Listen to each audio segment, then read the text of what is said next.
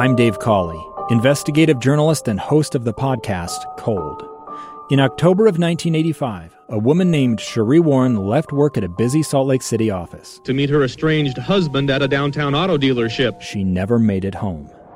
Cherie's car surfaced weeks later in Las Vegas, in the parking lot of a hotel casino. No one knows how it got there. Strange. It was strange. Both Cherie's estranged husband and her boyfriend raised suspicion for investigators. I kind of thought that he might have done something. But no arrests were ever made.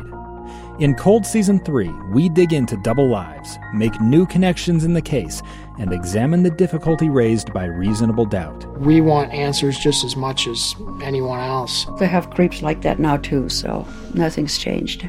That's the new Cold Season three, The Search for Cherie, now available anywhere you get your podcasts. Welcome to Live Mike. I am Lee Lonsberry, episode eighty-nine this morning. Happy Monday, or this afternoon, rather. I, I've lost all sense of time since uh, I have commenced this social distancing. I continue broadcasting to you from my guest bedroom. Been here for about a month now, uh, and it's a challenge. It's a struggle. It is a uh, it's a burden on me. I'm going a little bit stir-crazy. A little bit of cabin fever is setting in, uh, but I'm also settling into some new routines. This is the new now, and I'm going to make through it. Make it through it just fine. I uh, hope you are feeling the same way. Uh, I've extended an invitation over the past few episodes of the program, and it is to hear from you. And uh, let me just tell you, some of the voicemails that we have received have been absolutely phenomenal. The advice has been beautiful. Uh, you, you're doing well. And uh, hearing from you, hearing how you are overcoming some of these anxieties and stresses has been so uplifting to, to me. And I've been getting a lot of input from other folks listening to this program uh, that as you share your experience with folks, it, uh, it's doing a lot of good. So let me extend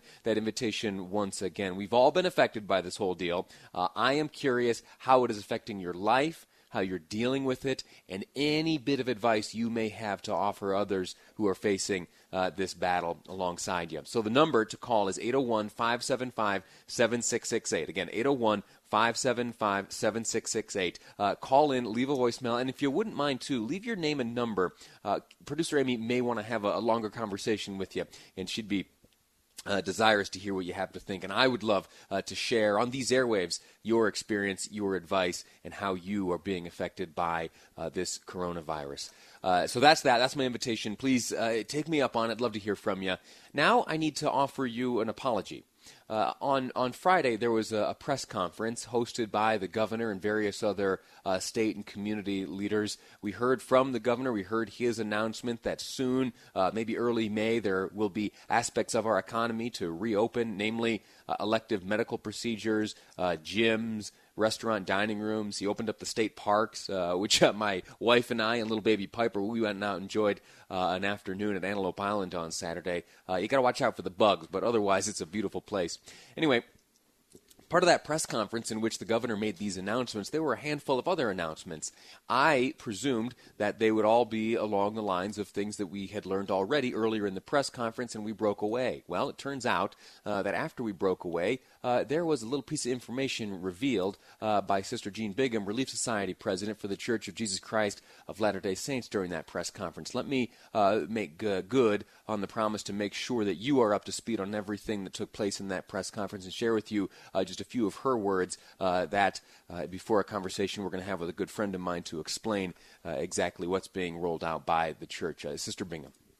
Over one hundred years ago, Relief Society doctors and midwives helped establish some of the first health institutions in Utah. And this is an exciting time to these many years later to partner with Intermountain Healthcare and University of Utah Health Systems on a new project. These people are dedicated, creative, and some of the finest healthcare providers in the country. Utah is successfully addressing COVID nineteen with strong social distancing, personal protective equipment for medical professionals, and the use of cloth masks by the general public when away from home to help each other keep safe. Sister Bingham then went on to describe what the numbers look like. Hospitals in Utah use fifty thousand disposable masks every day. In the project launched today by I H C, University of Utah, and Latter-day Saint Charities, volunteers will sew five million clinical face masks for frontline care providers. This will provide a one hundred day supply of this critical personal protective equipment to the hospital systems.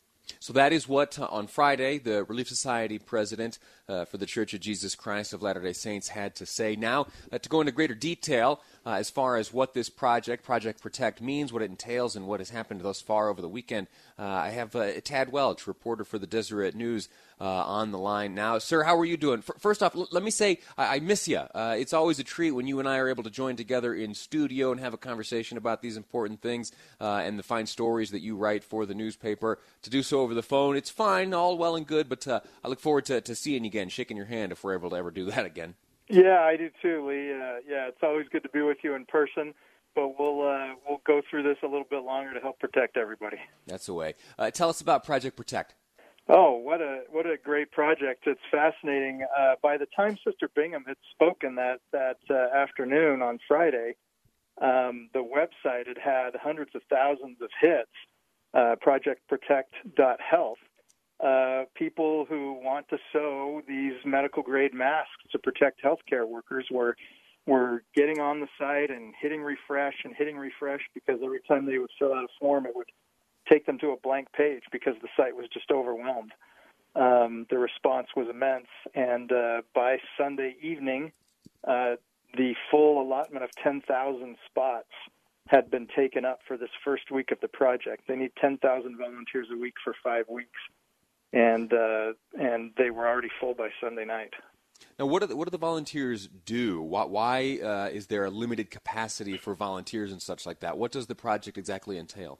Oh, great question. So they're making these medical-grade masks, uh, one hundred each. So each person who volunteers will receive one hundred a kit to make one hundred masks, and they will have to just do some straight line sewing.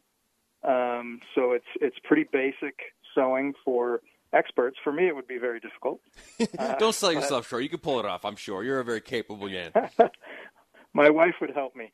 Um, she's an expert. Uh, so we uh, it's this uh, it's this incredible large project, but broken down into small pieces. But there's so much product to be moved.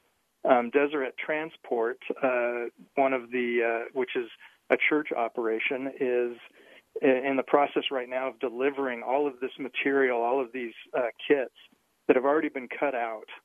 Um, to you know, the, the material's been cut out to Deseret Industry locations, five of them across the Wasatch Front. So these volunteers, ten thousand of them, can pick them up um, between nine and two o'clock tomorrow. Uh, so it will be quite an operation. You'll, you, they'll pull up the workers there, which will be healthcare workers who will benefit from this and get the masks. They will see on the dashboard of the car um, the confirmation that this person should get a kit. Person will pull up, pop their trunk. The kit will be put in the back, and they'll drive away so that they can get to work. And, and their goal is to finish their one hundred masks by Saturday and return them to the same location where they picked them up. Absolutely fascinating. Uh, t- time has run out, but I want to, uh, just before I let you go, uh, tell me about the, the comparative scale of this operation compared to what happened uh, during the Olympics in two thousand two. Yeah, this is what uh, Dan Lillianquist from uh, Intermountain Healthcare says is the biggest volunteer effort since the Olympics, which, of course, uh, galvanized the whole state. And you had uh, workers, volunteers uh, at you know, a dozen different Olympic uh, venues across the state, plus entertainment areas and, and other things for families to go to. Um, this compares with that very well. It will take seven hundred fifty thousand volunteer hours to complete five million masks in five weeks.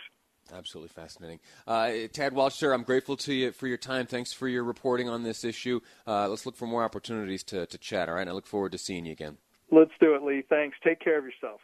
Will do. You do the same. Uh, fascinating stuff. Great opportunity to serve. The website is pro, uh, project protect dot health. Uh, check it out. See if you are able to, to slip in there. If you've got some sewing skills and some time to share, uh, there's an opportunity uh, to do it. We're going to take a break right now. When we come back, I want to talk about two topics. One is A R U P. We had a conversation last week about these antibody tests. Well, turns out this uh, Utah operation is spreading its efforts worldwide. Uh, and then I want to talk to you about gyms. The announcement on Friday from Governor Herbert was that we may be seeing gyms open as early as May first. That's eleven days from today. Uh, are you ready to go back to the gym?